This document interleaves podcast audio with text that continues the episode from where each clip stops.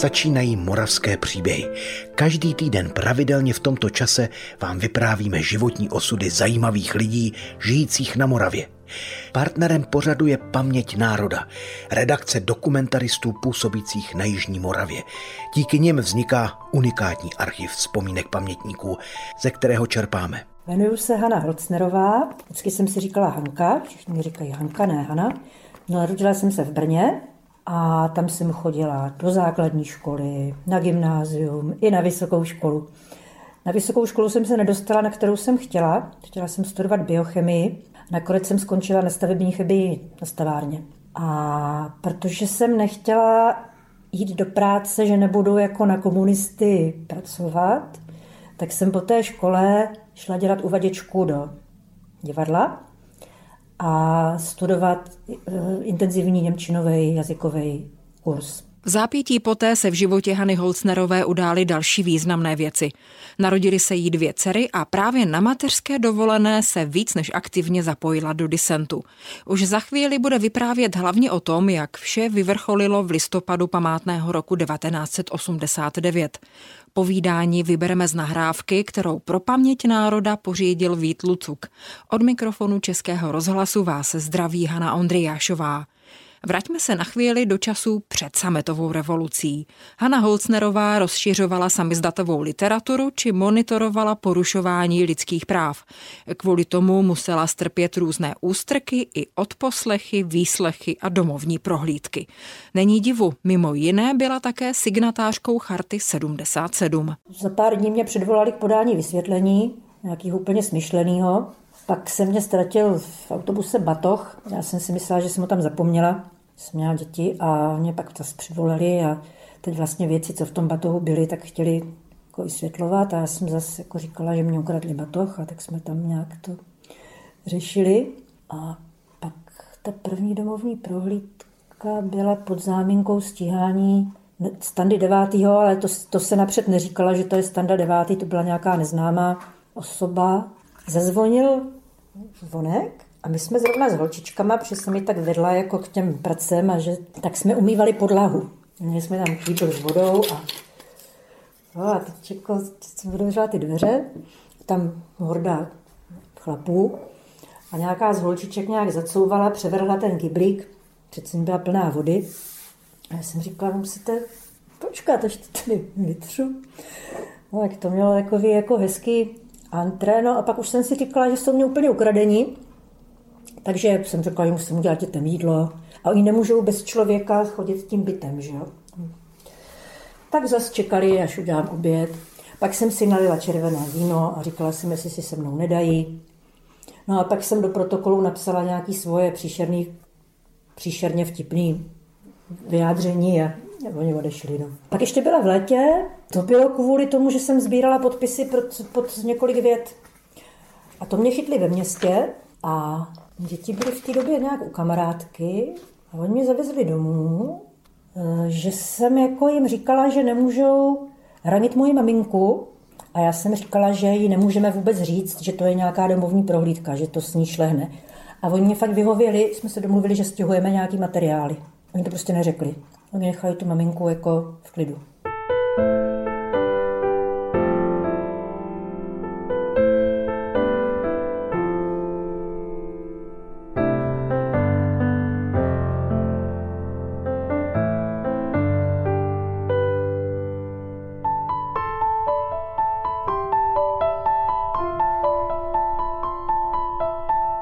Ten pátek, to byla ta demonstrace v Praze, tak tam jako s Brna, co vím, tak nikdo nejel.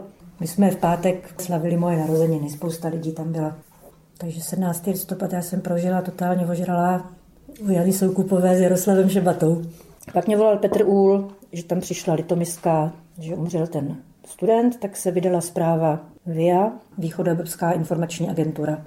No a já jsem byla jako brněnská zpravodajka. Jo, to jako to se vlastně divím, že si vůbec pamatuju, že nějaký úl volal. Ale pamatuju, no. On člověk vystřízlivě, ale jako když to všechno najednou jako přišlo, protože my jsme tam chlastali, že jo, to od rána, nebo když nám bylo, bylo 29 ten den, no tak že fakt v takovým jako v hodně opilým stavu jsme to najednou slyšeli, že tam něco se děje. No a na to konto jsem se rozhodla, že teda bude v pondělí tady manifestace v Brně. Takže ráno jsem obvolávala různý kamarády, vytiskla jsem letáček s těma podpisama a to se, to se roznášelo. A mluvilo se o tom samozřejmě, potom už jsem to telefonovala Metkovi do Vídně. A na tom nejpozoruhodnější není to, že ti lidi přišli, ale to, že to ta STB nezastavila. No a potom v pondělí jsme šli ještě jako k těm, jsme se rozdělili a šli jsme fakt k těm fakultám. No a já jsem šla k té stavárně a tam byl děkan jistý docent Melchr a on mě učil taky kdysi. A on na mě křičel, že musím okamžitě tu budovu opustit. To bylo taky, to bylo taky šílený. Já jsem říkala, že jako nepůjdu, že tady mám pro studenty nějaký zajímavý materiály a on mě nechal vyvést. Jo, a pak jsme se nějak sešli na oběd, tam byl Jaroslav Šebata a přišli tam policajti a zatali nás do auta a bylo po, po, po ptákách. Takže vlastně v to pondělí jsme tam na té manifestaci nebyli. V to pondělí to bylo taky zajímavé, protože nás zavřeli s Jaroslavem, jsme byli na, na Běhonské, což vlastně je služebná, ale to tam do dneška která je kousíček od Svobodáku. Vlastně ta ulice Ustí na náměstí Svobody.